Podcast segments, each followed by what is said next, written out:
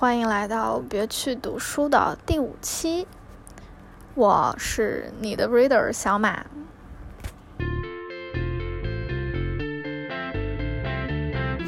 别去读书。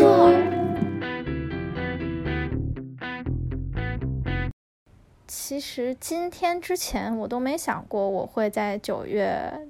中旬就录第5期节目啦。我会想说我10月再弄吧，因为我想做一个观察类的小记录，就是 MBTI 不同人格的一个观察日记。这种东西就是需要观察和积累以及总结提炼嘛，所以它可能会耗时久一点。那为什么到了今天我拿起了我的录音设备想要聊一聊呢？是有受到触动啊，对。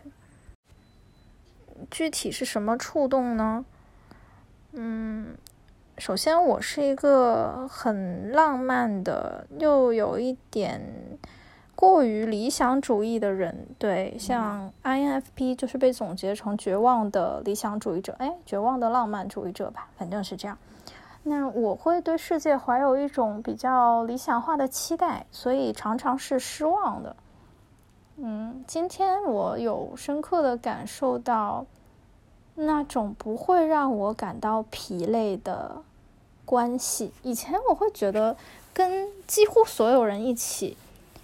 不管是再亲近的朋友，或者说再放心的人，我都会感觉到疲惫。就是我见了面，分开之后我就会喘一口气，哎呀，虽然今天很开心，但是总算结束了，我可以回家躺一躺了。通常我见完人，我都要回家缓个1周左右。这就是属于内向型不喜欢社交的人的一个典型的特质。当然，熟悉我的朋友都知道我是一个很开朗、很外向、有点过分热情，并且话很多、很密的人。可是呢，就很矛盾的是，我其实是一个内向型的人。我不太能够通过社交关系获得什么能量的补给。今天就比较不同，今天呢，我和2个朋友，我们终于对得上时间，一起出去吃饭，然后在席间就倾吐那些在心里反复揉搓，但是不能够讲出去的话。就是那种感觉让我觉得我找到了另外一个可以宅的地方。就对于我而言，一个可以宅的地方就是我的能量补给站，就是我的港湾，就是我的安全站。但是我从来没有在人群中获得这种感觉，或少有。我今年比较多的能够感受到这种情感。一个是就像今天的这个场合，我和我的2个朋友终于凑上了时间，终于可以把那些在心里反复想过但是不知道能说给谁听，或者说不曾被理解的部分拿出来，彼此都用心的去倾听和理解对方的那个部分，然后并且非常信任彼此是可以了解并且是安全的。走到今天，我想很多现代人常常会对这个世界感到不安全。你想啊，现在流行的这种词汇，什么内卷啊、内耗啊、什么恶性竞争啊，就是这是一个非常急速发展的时代，大家好像都忙着争先恐后的去往顶端爬一爬。可是呢，怎么说，这就造成了人和人之间是总是有一个竞争的关系。如果不去竞争呢，你就会被抛弃。如果你不能够在一定的时限内获得某些成就，那么你就会被开除，你就不配在这个位置上。所以你争我夺的就有一种丛林的感觉，我们很难有那种心灵的栖息地。就是我们常常会觉得说海德格尔是一个很理想化的人，因为他讲诗意的栖居嘛，他非常信任人是可以拥有这样的状态。但实际上进入现代100余年，人真的可以拥有那个状态吗？是中国进入现代100余年，西方当然不止这些时间。就是我们真的可以拥有那种诗意的状态吗？甚至现在大家不要说诗了，大家连稍微长一点的微信推送都已经没有时间去看。文学是处于一个逐渐式微、渐渐微弱枯萎，然后变成一个小圈子游戏的状态。所以我今天拿起这个录音设备，决定开启我的第5期节目的录制，脱稿，没有稿子，也没有思路，没有梗概，就是我挺庆幸的吧。这个感受是我很想分享出来的，就是作为一个无可救药的浪漫主义者和理想主义者，我仍然可以组建我的社群，然后在这个社群中彼此相爱和支撑，它是一个小小的避风港。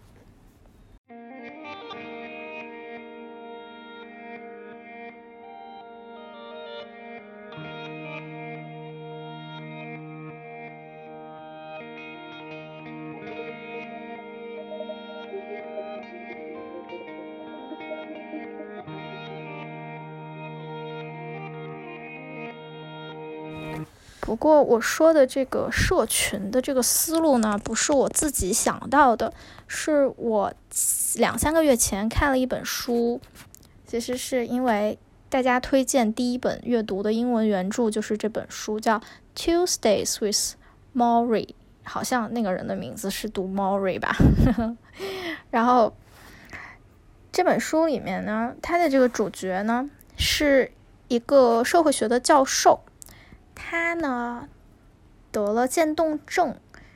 然后这本书就记录了他得知自己得了渐冻症之后逐渐走向死亡的这个过程。因为你的死期基本上已经既定，然后你的身体是越来越差的，你需要很多帮助，你需要别人帮你做一些以前轻而易举的事。比如说一个极端的例子，他在生命终结前的那一段时期，他上完厕所，他排泄后，就是他没有办法自己去清理那个私密的部位，他只能雇人去做这个事情。他自己解释说，我活得越来越像一个婴儿，喂饭和就是清理排泄物都是要靠别人的，我不能自主。但是呢，他的精神和他的整个人格都是已经是成年人了。他说他必须要与这个东西去相处，所以就由此可以管窥这个教授是一个多么智慧的人。那说到那个社群呢，是这本书里的另外一个概念。我当时读到这一段的时候，我记得很清楚，是晚上已经凌晨1-2点了，我很焦虑，没有办法睡觉，内心没有办法获得那种平静。我读到那一段就在床上失声痛哭，在一个人的家里，在床上失声痛哭。他说什么？他说我们这个社会的文化是有毒的，它不能给我们滋养，就这个社会这个文化它的存在就不是给人健康的生活的。他下了这样的定义，他说我们可以在小事情上向大文化屈服，比如说过马路要看红绿灯，开车呢那个直行的要先走，转弯的要礼让，对吧？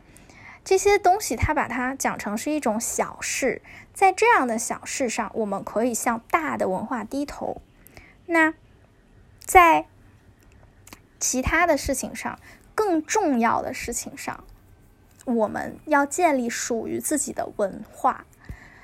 我当时看到这个地方的时候，我就觉得哇，他这个想法很妙，他没有到哭的程度。为什么会哭？且听他后面怎么讲。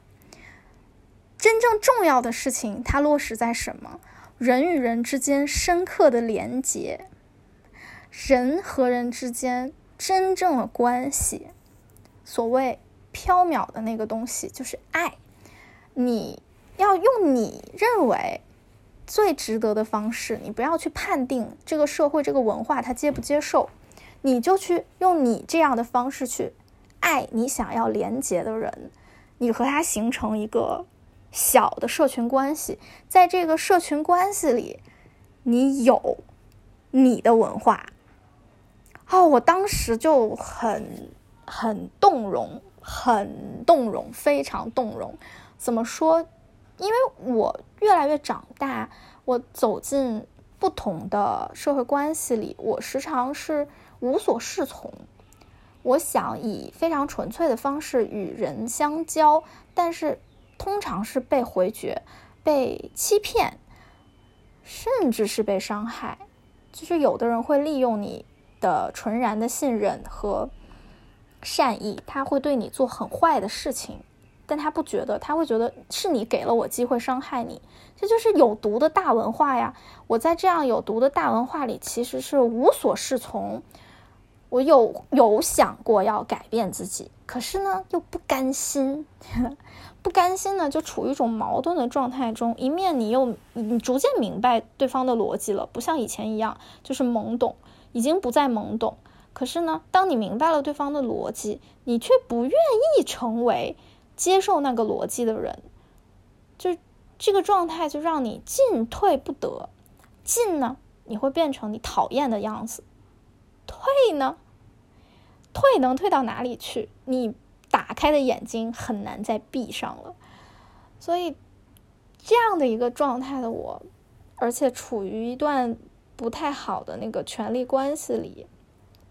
怀疑一切的时候，我碰到了这本书，我碰到了这样一个观念：你可以在小事上服从这个有毒的大文化，但是在真正重要的事情里，你可以建立属于你的文化。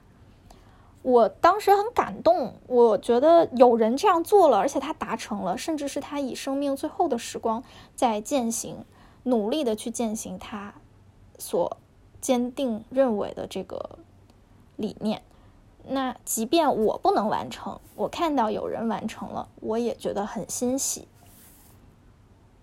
我没有想过这个观念真的会影响到我的生活，但是我就是默默的好像就在做这样的事情了。我首先戒掉了微博嘛，也不算戒掉，因为我转发了一个很无语的，就是国内某高校有男生在厕所偷拍别人，然后但是他没有得到应该得到的惩罚。我转发了那个微博之后，我的微博被禁言一个月吧。那这禁言期间呢，我就不太使用它了，因为你也不能发什么东西。当我一个月不使用之后，我发现我的生活离开了这个软件过得更好了。那我为什么不持续这样过下去呢？我就从一个重度的微博使用者变成了一个手机里没有微博这个软件的人。那这是一个契机，在这个事情发生了之后，我就开始逐渐和我关系比较好的、比较在乎的人建立了点对点的联系。我以前是从来不会主动联系任何朋友的，但是呢，我和朋友之间就是联系的比较少，主要都是朋友主动找我，或者是我有一些格外需要联系的事情的时候，我才会联系他们。但因为戒掉了微博之后，我开始建立那种点对点的关系。我现在相信是深受这本书影响。但无论如何呢，我开始经营起我自己的小社群了，这是我近一个月、2个月才意识到的事情。它让我体会到了不一样的感受，就是我不是一个奇怪的人，我受到伤害也不是因为我的特质和整个社会的大文化不符合。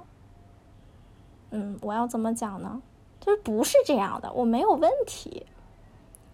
我们可以用自己专属的方式和他人建立连接，而这种安心的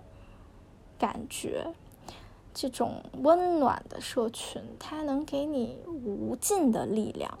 当你觉得自己不行，当你想要放弃，当你看不清自己的时候，他们会帮你看清你自己，帮你坚持下去。这太奇妙了，这个是我时常说感觉好像没有人爱我，但实际上不是的。你不要把爱你的这个行为限定的有多么宏大，你也不要把人群限定的太死，就会发现说这个身边的人群和你建立关系的人，他们就是很爱你，他们在用实际行动爱你。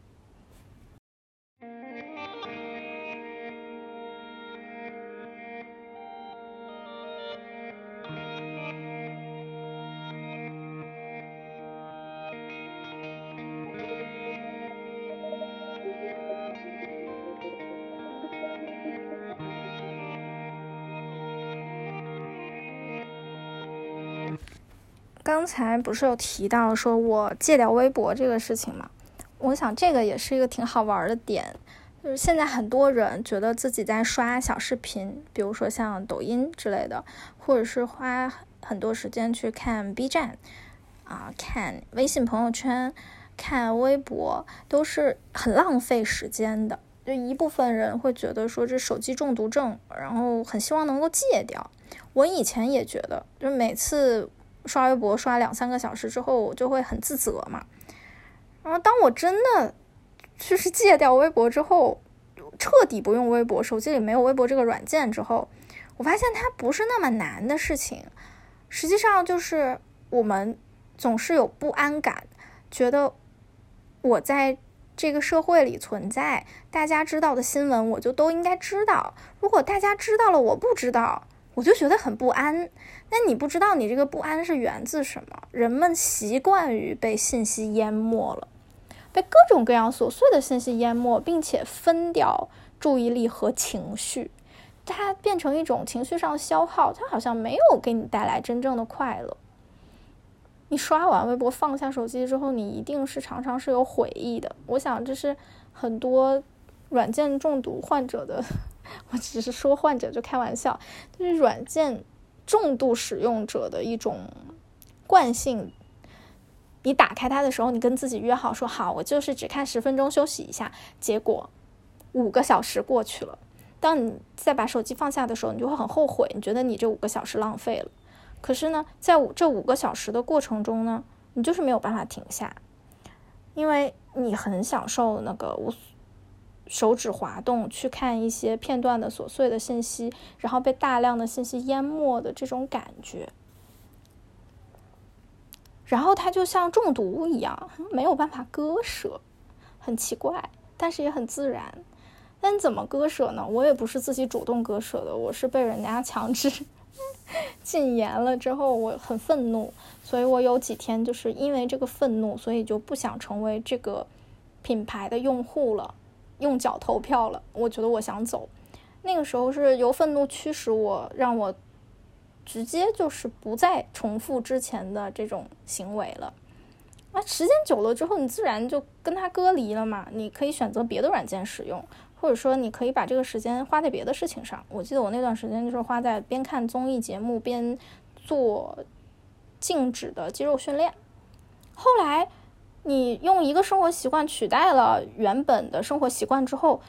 就习惯了这件事情。等1个月之后，我禁言期过了，我也不想使用了，就是很简单的一个过程。所以我觉得如果大家想要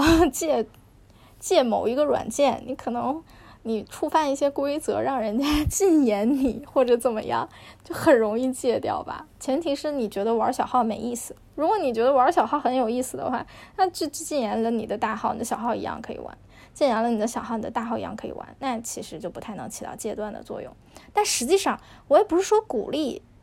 所有觉得玩微博浪费时间的人就真的去戒掉它，我只是分享一下我整个不再使用微博的这个过程，这是一个很重要的节点。对于今年的我而言，坚持运动习惯和戒掉微博是很重要的节点，它让我拥有了一个健康的身体、强壮的精神和属于我的拥有小文化的社群，这让我非常的幸福。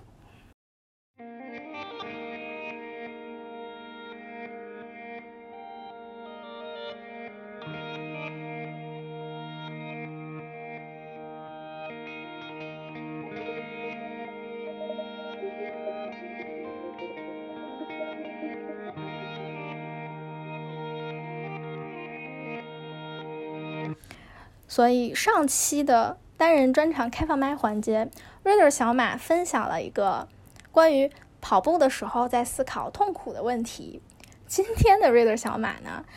他的单人专场开放麦环节就讲到了什么？今天的 Reader 小马在新的开放麦环节里就谈到，当我组建一个社群的时候，我拥有的是幸福。好，以上就是更加碎碎念的碎碎念，你也可以把它视为 Reader 小马的单人节目。那么我们就下期节目再见了，朋友们，拜拜。